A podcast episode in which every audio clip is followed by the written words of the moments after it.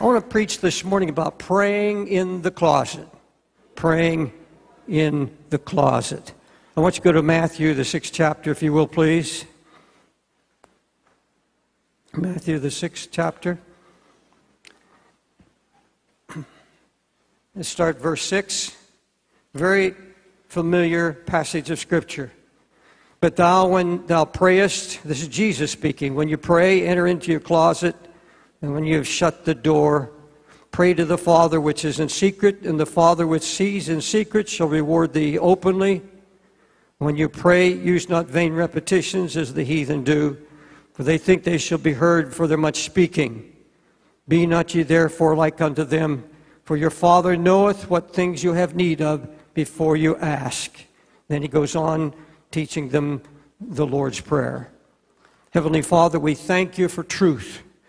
We, we, we, we know, Lord, that you called us to the city and you've raised up pastors to stand with us to preach the truth. We came here, Lord, to hear your word and to obey it.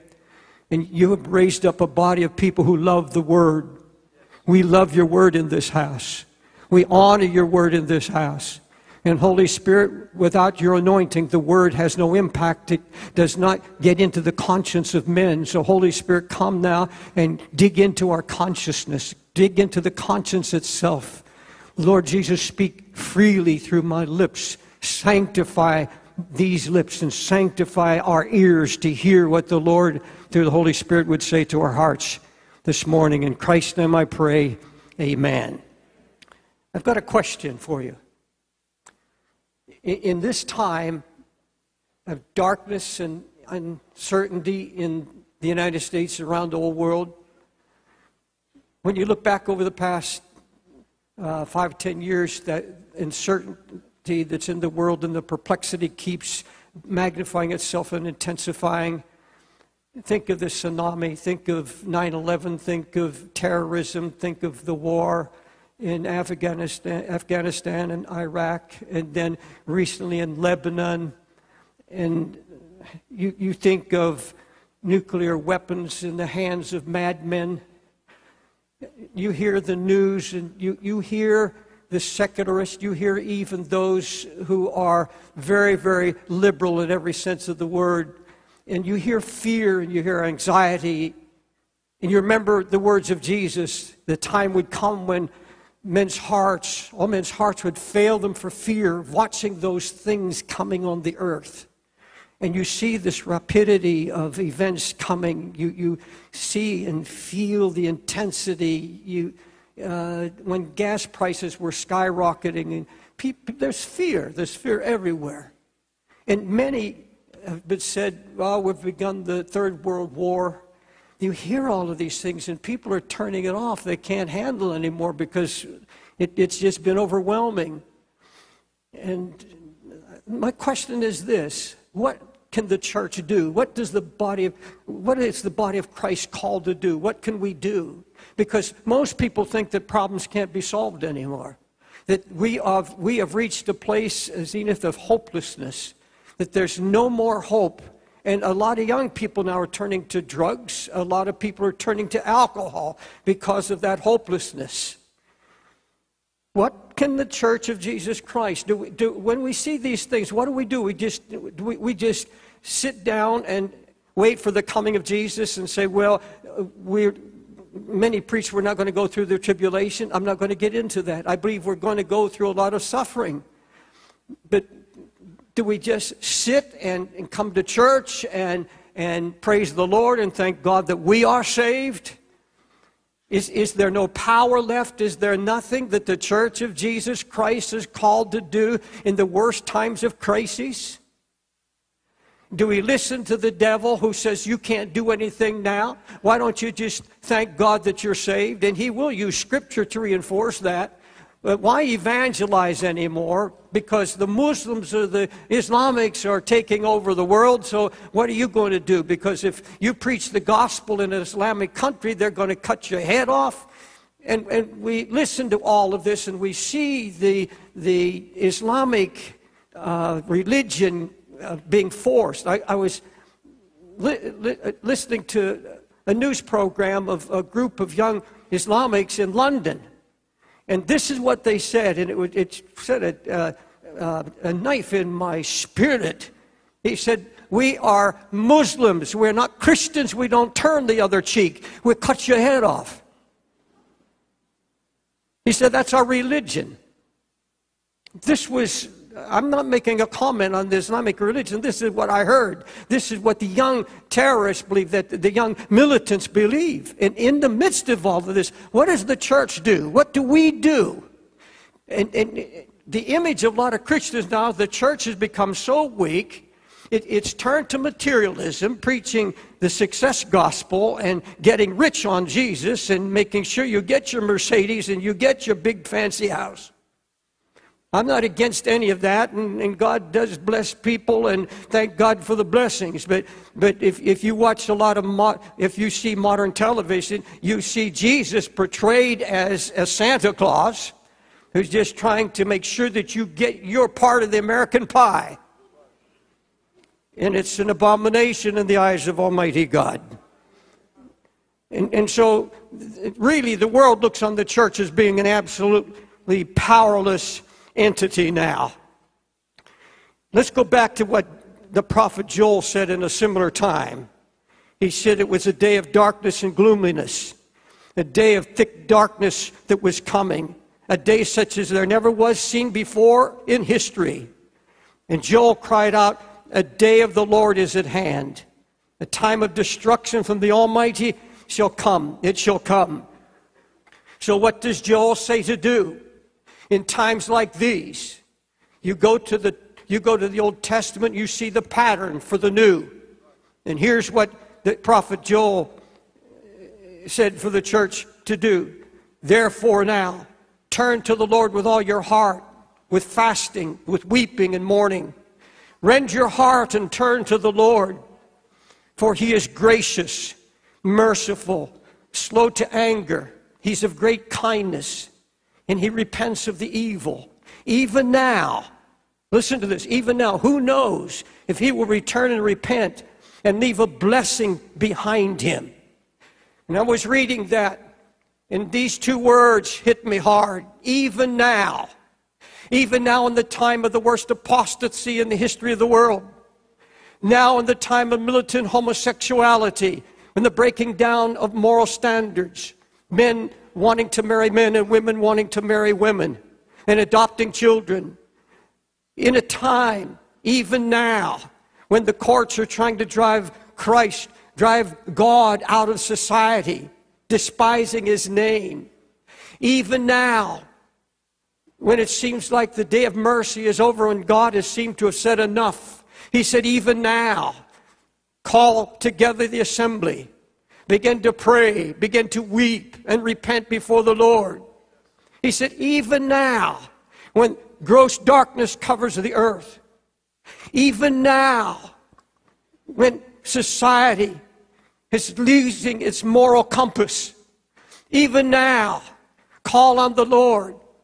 even now, listen to what he says, for he is gracious, merciful, slow to anger, of great kindness, and repents of the evil. And even now, who knows if he will return and repent and leave behind a blessing behind him. Folks, we have to beware of what the devil is saying. He's saying the generation is too wicked, and he's going to twist the word of God and say, God has set judgments now. The vials of wrath are coming, and they are. But, folks, right up to the last day, the last breath that we breathe before Christ returns, to the very last, the Spirit of God is still here on this earth. He's still wooing, He's still calling, He's still moving. And God does not take into account anything that comes from any other God, so called God. Not Mohammed, not Allah, not any of the million gods in India. God does not take account. His word stands true. And, and God, all the prophets and everything that God says through his prophets to the church is that the darker the times become, the more chaos That is the time to press in. That is time to believe that God says, I'm going to honor my name. No name will be raised above my name. God honors his word and he honors his name. And he wants to pour out his spirit. And the prophet Zechariah said, in a similar day, a similar time as ours, in gross darkness, when it seemed like the world was shaking and coming apart, he says God is going to pour out a spirit of supplication upon his people. There's going to be a spirit of supplication. He, the, the, the scriptures, Joel, by the way, said, blow the trumpet, call a fast, call the church, gather the people and the elders and all the ministers of the Lord, come to the altar and begin to seek me again. And what were we to pray? What, what is the church to pray in times like these? He said, call the people together. Start seeking God as never before. Don't get discouraged. Don't believe the lies of the devil that there can't be an awakening of his spirit before Christ returns. Don't give in to the despair. Don't give in to the feeling that one of these days the Islamic religion, the Muslim religion is going to take over the world and that they're going to take over England and Europe and they're going to take over the United States. Folks, that's unscriptural. It will never happen because God can change things overnight. When hard times come, and folks, when there's, a, if there were avian flu, and when all these gods, Allah and the million gods of India, and all the gods around the world, when they fail, the same thing will happen that happened in Sri Lanka and in other countries when the tsunami came. They said, uh, Where was our God? Where, what happened? And, and every false God, every God that people are serving today, folks, I'm not afraid to preach it. I'm not afraid to speak. We don't, we, we don't rail against religions here. But folks, when we've got a whole, we've got nation after nation of Islamic standing up and say, we're out to destroy Christianity, they're not going to scare the true Christian of Jesus Christ, the true believers in Jesus Christ. It will not be a spirit of the flesh, but there'll be a spirit of the Holy Ghost rise up in us and say, Enough is enough. The Holy Ghost will move and stop any invasion that would hinder the missionary endeavors of the Holy Spirit in the last day. So we're not to give in to the fears of this generation. Folks, if you have to, turn off the news. Turn it off. Keep up, keep in touch if you please, but folks, don't let any of those reports get into you. Keep the calm of the Holy Spirit. God still has everything under control. Here's what we were to, told to pray. Let the people say, Stop the reproach of your name. Hear it. Stop the reproach of your name. This is Joel, Joel 2:17. Don't let your church be reproached any longer. Stop the heathen from trying to lord it over your church. I'm paraphrasing. Let it no longer be said to this about this church, where is your God? Let it never again be said. He said, call the people together and pray that this reproach be lifted from the ministry that reproach be lifted from the church of Jesus Christ, that it's powerless, it doesn't have any power. Folks, we have power in prayer. We still have power in prayer. We always did and always will. Are you hearing anything I'm saying here?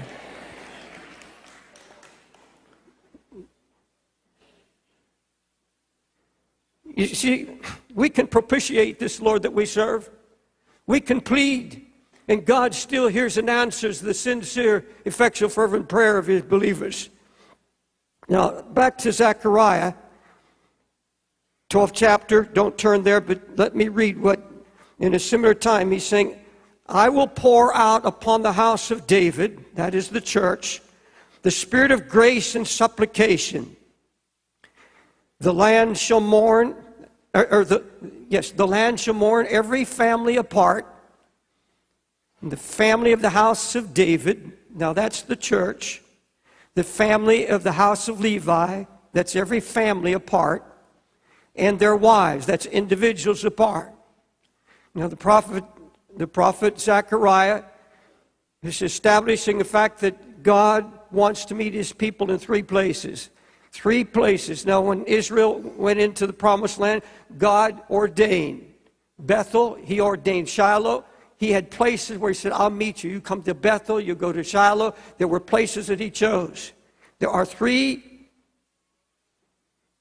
places that God has ordained through the prophet Zechariah in that time, and I believe that that is a dual prophecy it has to do today.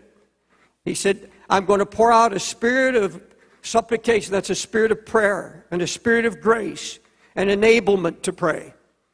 And he said, It's going to begin in the house. That's the gathering. He said, My house shall be called a house of prayer. God's call first is to the church of Jesus Christ to pray and seek the face of God. All history has been changed through the power of prayer in the body of Jesus Christ. All history has been changed. Nations have been changed. Church is going to Burundi with Pastor Carter and his staff, and the, the staff of this church, and uh, invited by the president of Burundi.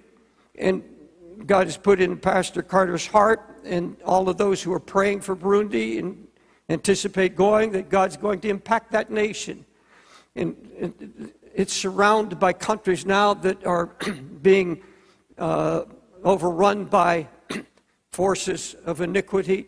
And we believe that God is going to answer that prayer, and God has put that in heart, Pastor Carter, and I believe that that through prayer God can save nations.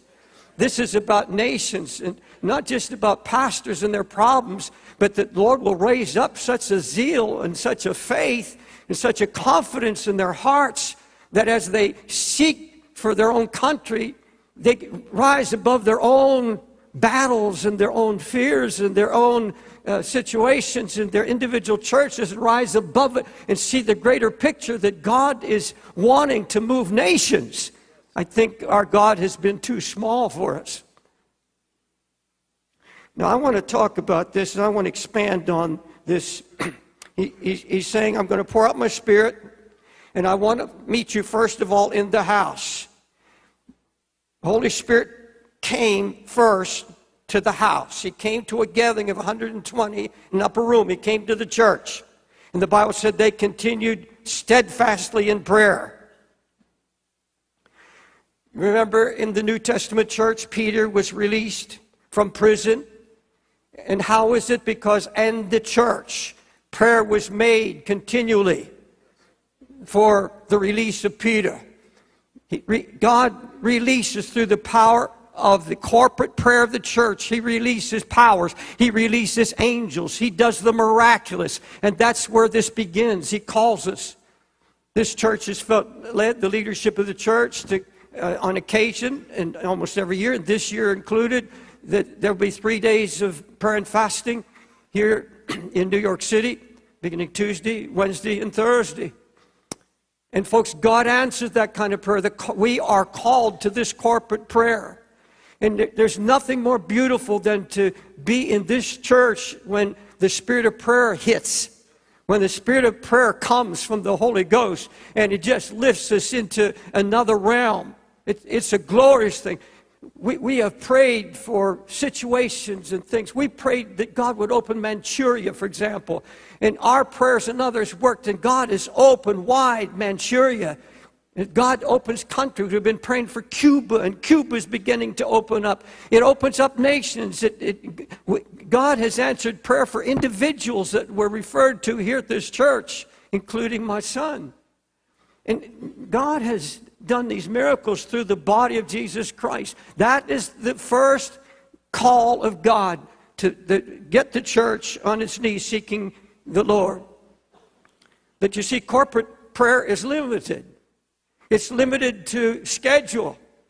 Now, if you came to every service at Times Square Church, six services, I figured six, seven services at the most. And, and services, our services last about two hours. And if we spent one hour in every service for prayer, you would get six, at the most seven hours of prayer for the week. And, we, and, and, and many of us are, thank God for that. That's, that's wonderful, and that is God's design. That's where it begins. But many people, you ask them to a pro, I just come from three days of fasting and prayer. Yes, I pray. But you see, there's, there's another invitation, there's another place God said, I want to meet you. And He said, each family apart. This is the two or three that gather together in my name, Jesus said. This, this is this unity prayer of, of having somebody to pray with. Now, let me tell you, if you're a believer and you love to pray, if you have someone that you pray with of like spirit, you're one of the most, you're, one of the most blessed persons on the earth. If you have someone you can get on the phone with or someone that you pray with, that's a miracle. That God has done a wonderful thing. It's family. It, it's, and folks, I believe that every family should have prayer time. Gwen and I pray every day. We, we prayed for years for our children that not one would be lost. We prayed for our grandchildren.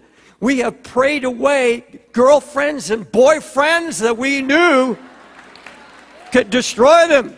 I'm working on a couple grandsons right now, we're working on.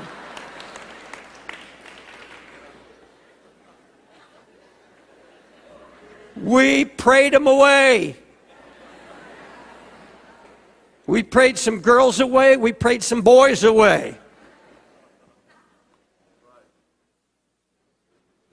No, I'm, I'm, I'm going to get off on that.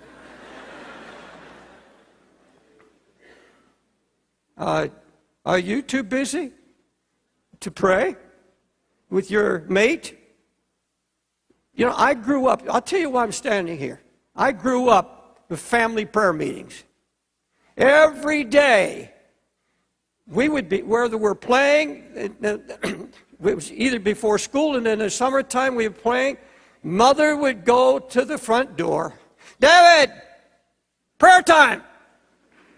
Jerry, Juanita, Ruth. Don wasn't born yet. Prayer time. Everybody in the neighborhood knew. And sometimes I hated it.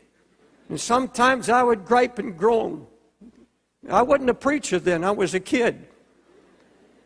But you know, there was something happened in those meetings where the call of God was moving and, and, and, and God did great things in our lives through those prayer meetings. See, there, there is such a thing as, as this unity prayer of the one or two, or two or three that are agreeing together. Folks, most of the intercessors that I have met in my lifetime comes in twos or threes. Twos or threes. And, and that, that, that is one of the calls Zechariah is talking about. God said, I'm going to pour out my spirit of, of grace. And it's not enough to just have a part in corporate praying in the church. It has to be praying in the home. You say, well, my husband is not saved, or my wife is not saved, or my children are in rebellion. Have your prayer time right there because that's your house. Did you hear me? That's your, your child doesn't own your boy. I don't care if he's 18, he doesn't know how he didn't pay the bills. You pay the rent, and you have every right not in rebellion, not in kind of any put in your face thing, but just get your Bible out, kitchen table, sit there and bow your head and pray. And when they see and hear that, prayer time. But now I come to the heart of my message, and that is the closet praying, the individual. This is what Zechariah said, and, and I read it again.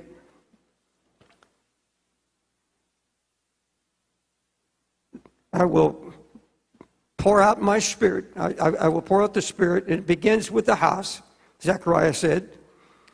And then it extends, here, here it is, every family apart and every wife apart, the wife representing the individual. God said, Then I will pour out my spirit. And God can't pour out his spirit until he finds individuals waiting upon him upon which he can pour that spirit that's been promised. Now, Jesus said, when you pray, let me find it here in just a minute.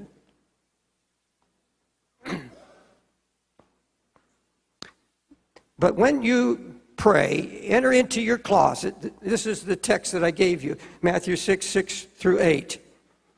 Enter into your closet. Now, folks, let me stop there for just a moment. In, in the Oriental house at the time Christ was giving these words, in the center of the house, the Oriental house, there was a room called the storage room, a small room where they, they stored goods, and that was in the center of the house. And it was a select place. He said, You enter into the closet, and when you have shut the door, pray to the Father who's in secret, and your Father who sees in secret shall reward you openly. Now, folks, listen to me. God's been speaking to my heart. We're, we're in New York, and we, this is, the apartments are small. And, and, for, for a number of years, especially since I, I came to New York the past 20 years, when, when I got to this, these words of Jesus, I've just backed away from them more or less. And, and, I've been preaching. I look over some of my old notes and saying, well, now, you, can, you don't have a private place. You can't find a secret place. So, where you're on the bus, whether it's subway, wherever you're at, just, just make that your secret place. But you know, the more I walk with God, the more He, he See, I'm 75 and I'm still being trained. I'm still being taught. And the Lord kept telling me, go back to this. And so in my own life, I've had to do this. I, I, I, it's not just, I have prayer walks, yes, and I do that, but, you know, every time I've walked, I've been interrupted. I don't have that special, uninterrupted, quiet time. And he said, go into the closet and shut the door and pray to the Father in secret. And the Father seeth in secret. And I've been, I've, I've been saying, well, that's okay. And I'm, I'm, afraid sometimes I've eased up. I, I have not made it clear what Jesus is saying because I didn't practice it and see it in my own life as I should. That's all changed. Because, see, when my, my, my son became sick and doctors couldn't find but it, it demanded of me not just taking it by faith, even though I had a promise from the Holy Spirit and I promised from the Lord that God had everything in control and that God was going to bring healing. The, the more God said that to me, the more I wanted to go in alone with Him and keep pressing in until I saw it and felt it and knew it was in my hand. It's not enough just to take it by faith. A lot of us just do that. We're going to take it by faith. And we use that as an excuse from having this secret time with the Lord alone. And we excuse it by saying, I don't have the time. I don't have the time. I don't have a place. And thirdly, I don't know what to say. I can't endure more than 10, 15 minutes. But, folks, if, even if you gave the 10 or 15 minutes, let, let, let me show you what Jesus said. And in the morning, th- this is Jesus practicing what he's preaching here. And in the morning, rising up a great while before daylight, he went out and departed into a solitary place, and there he prayed. In Matthew 11, 14, 23. And when he sent away the multitude, he went into a mountain apart to pray. And when evening came, he was there all alone. All alone. One of the great writers of the Puritans, one of my favorite writers, one of the godliest writers ever in the history of mankind. I believe that with all my heart. I have a set of 17 of his books, and I devour them. Brother Thomas Manton said, We seem to have no time to pray secretly, yet we have time for everything else a time to eat, to drink, time for children, a time for our careers.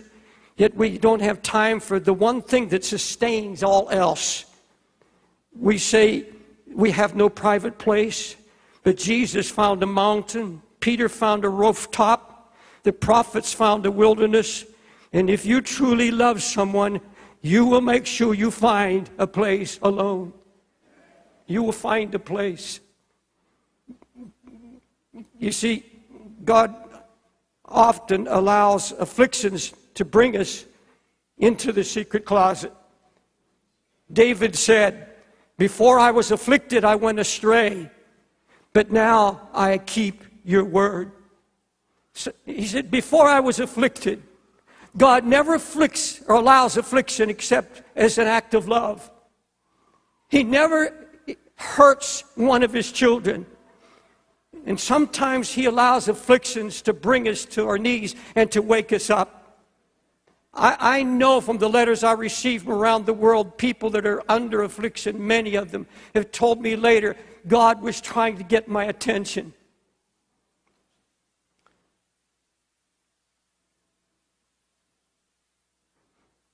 David's acknowledging that there was something in his life. Had, you see, when times are calm and things are serene and everything is going well, the Bible says we're bent on backsliding. There's a temptation to just to ease off in our prayer life. There's a tendency not to carry the burden of Joseph for, for the nation or, or to get involved more and more in prayer. In fact, when things are going smooth, when you're not in affliction, that's the time to begin to seek Him alone and, and get closer to Him than you've ever been in that time so that you have the resources, you have the power, and you have the authority when the enemy comes in like a flood. So many people are surprised and they're shocked they're not ready. They've not been shut in with the Lord. Folks, thank God for the prayer of this church. Thank God for corporate prayer. Thank God for that one or two gather together, and those of you getting in smaller circles. Folks, the prayer meeting in this church, the Thursday night prayer meeting, is the heart of this church. It's the heart of any church. I don't know any church that on the face of the earth where I've traveled, where God is blessing, that didn't have a vibrant prayer meeting. And it's vital that you be a part of that because if you're there, you know that you have been praying secretly with the Lord. You've had your time. It's one of the evidences because you want to be with the body so you can express what God has shown you in private. Before I was afflicted, I went astray. John Calvin, one of the great commentator said, We never give obedience to God till we're compelled by chastening.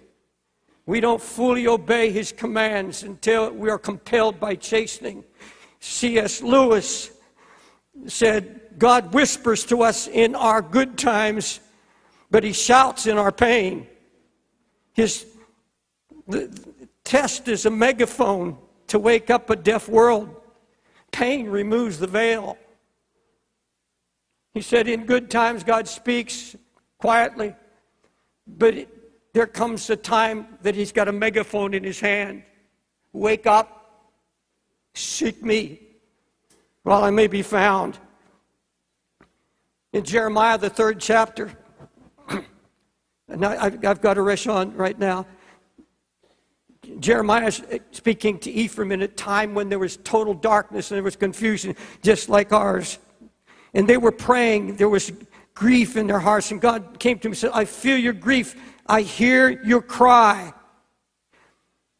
And when they heard that from the prophet, listen to me closely because this is the, this is a key section of what I'm trying to put across to you today. Ephraim is being chastened by the Lord. They're under great affliction. They're asking why. And they come to this conclusion on their own because the Spirit of God had moved on Ephraim, represents Israel. They said, God, you have chastened us for a reason. We were like a young, untrained bull. But after I repented, then I received instruction. Get this, please.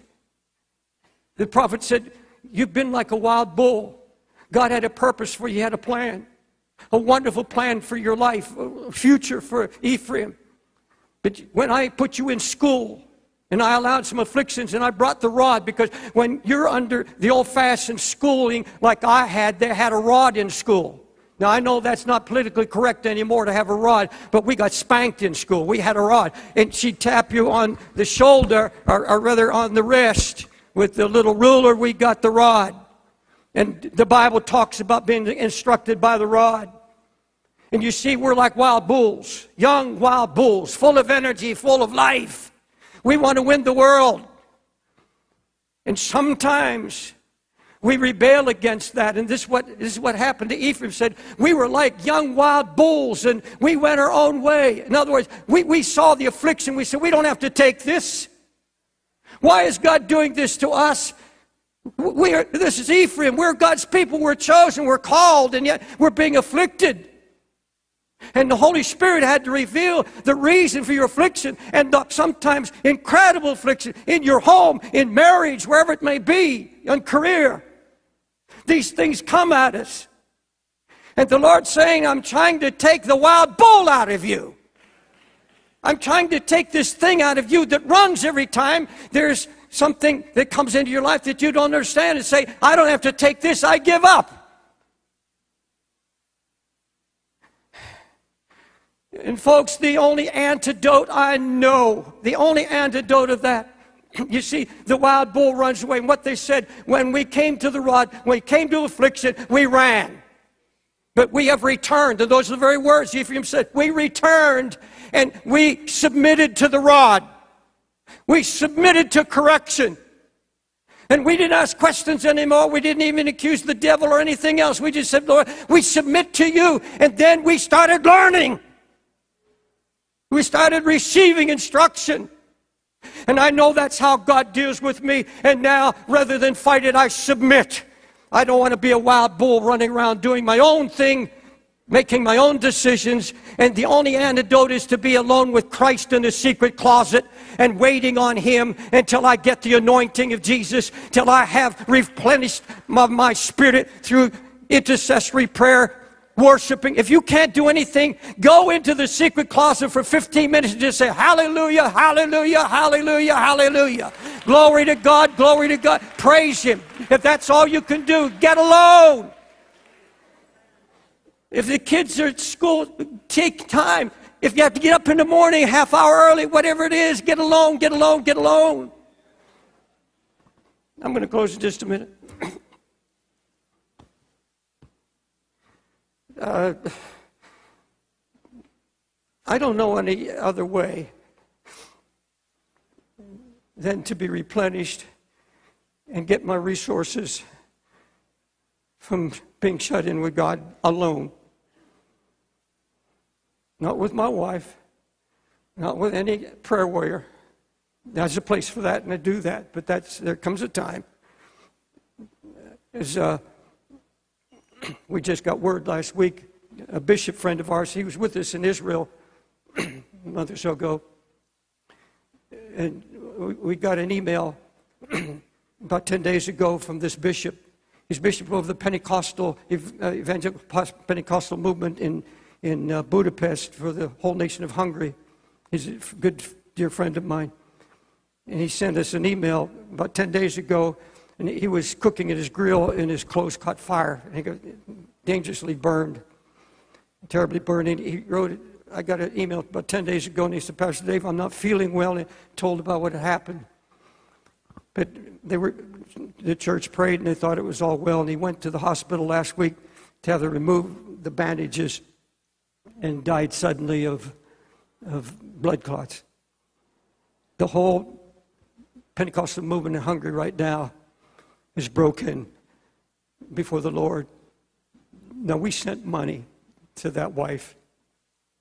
But what does money do? She's got a whole denomination praying for her, but that's not going to heal her.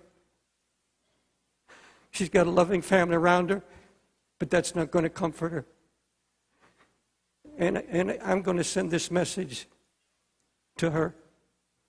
And I'm giving her a word now publicly that we will pray with her and stand with her.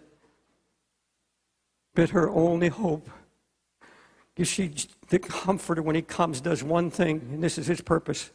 When the Holy Ghost comes, He brings to remembrance everything Jesus said to us. And what did Jesus say? When you pray, go in the closet and shut the door. He said, I'm going to reward you openly. What that is, a countenance of peace. Rest of the Holy Spirit. There's no other hope.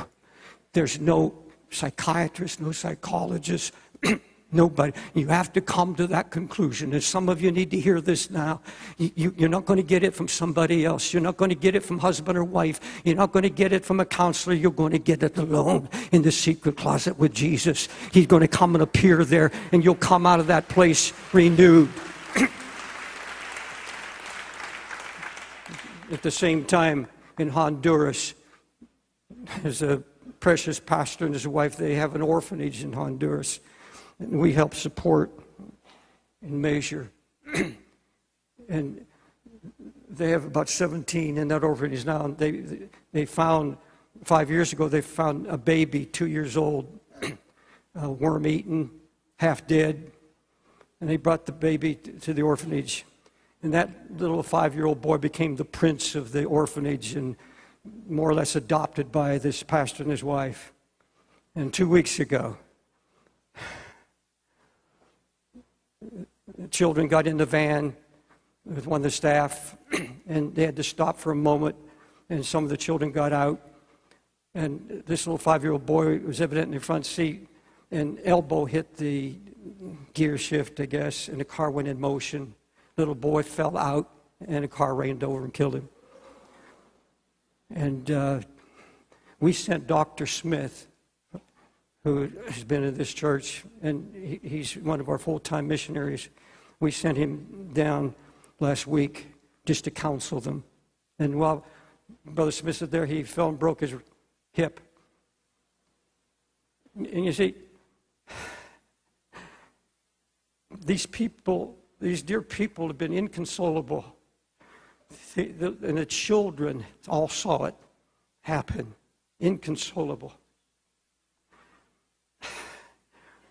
What, I'm asking you, what hope is there? Who can get through? What can you say? You can't start quoting scriptures to people that are going through this kind of pain. That's what we do. We say, well, here's what the Bible says. Here's what the Bible says. Yes, it does. But, folks, I can only say, and again, I send this message, and we'll send it out tomorrow. We're pledging, and I want these, this couple to know that this church stands with them in prayer.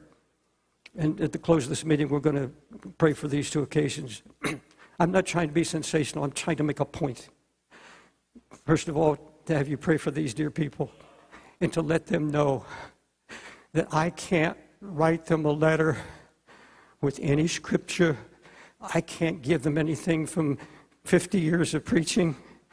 I can't touch that hurt that pain, I can't touch it.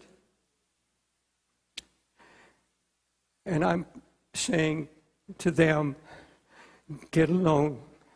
Dear sister, go to your own place. And to my dear brother, go to your own place and just sit there in his presence. I know you have, but folks, that is the only hope. That's the only deliverance from pain when you're in a bad marriage and you tried everything. It's, I opened a letter yesterday. Is a beautiful young Christian girl prayed, fell in love and married a young man who was in partial ministry and everybody admired him. Great Christian, gets married. She's expecting a child now, and she just found out he's a pedophile. And she said, Pastor Dave wrote, she said, I, I have to divorce him. I don't want him to attack my own child. She said, I don't know what to do. And I'm sitting at my desk, my God, what do I say to her? What can you say? Who, who on the face of the earth can walk into that situation and say, Well, here, I've got an answer? No. Only Jesus. I take everything to Him. I have a place. And everywhere I go, the first thing I do, I look for my place. I look for that trysting spot where nobody. Because you see, when you're praying in the church, you're not liable. That's not the venue where you're going to confess everything out loud. Are you? You're not going to say, Lord, I've had a battle with lust today. You're not going to say that in church. You're not going to even say it when you were two or three. You're going to say that alone. You're not going to unburden your heart except when you're alone. And I'm asking God that there be every Christian in this house and every believer that came here visiting for the first time that you make a pledge I'm going to find a place. You'll find it. As being too busy, nobody was busier than Jesus. He couldn't find time to eat and hardly sleep. And yet he got up before the daylight and he found a mountain, he found a place. That's where I am now. This hunger and this thirst to just seek his face in his presence. And then when I come to the prayer meeting, I'll come with a little bit of fire burning in my soul. And I won't need Pastor Neil to drag me out of my blues or drag me out of the pit. I'll come and I'll be blessing this man and I'll be blessing those in charge of the prayer meetings. I'll come to every service renewed and having resources to add the fire, fuel to the fire of the Holy Ghost here. Will you stand, please? I, am going to make an invitation uh, that I hadn't planned to. Visitors and those who call this your church home. Listen to me closely, please. I'd like to, everybody just stand at attention, please, for just a moment. We'll, we'll let you go in just a moment, but please hold still. I want everybody in the annex, watching on the screen, and here in the main auditorium, I named three cases here, very serious cases. And you're here, and you're going through something very, very serious in your life. You're going through, a, I, I mean, a life and death crisis right now. I don't know if it's the death of a loved one. I don't know whether it's news that you received recently from somebody that just pained your heart. Telephone call. but you're in a real crisis and you need the prayers of the saints. I invite you to step out of your seat and come here, and we will pray with you. And this church will pray, and we will believe God to turn things around. We believe the Lord to comfort you, and you walk out of this church renewed with resources. If you don't know Christ, if you've backslidden, you've turned your back on the Lord, or you've just drifted away, your heart's grown cold, I invite you to get out of your seat up in the balcony, come and even in the annex, if you can just step back to the lobby, the ushers will show you how to get into this auditorium. You come down the aisle, we'll pray with you. But listen to me, please.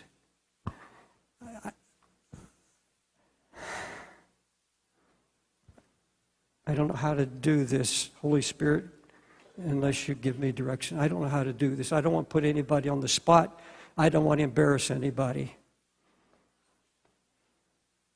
I'm just going to have to open up these altars for those who want to make a public confession before the Holy Ghost.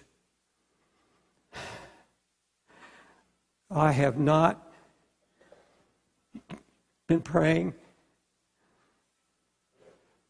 I don't have this continual communion with the Lord. I don't get alone.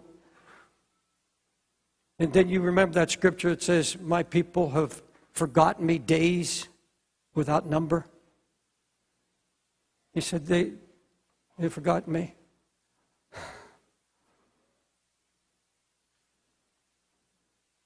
I want you to step out of your seat and say, Pastor David, it's been so long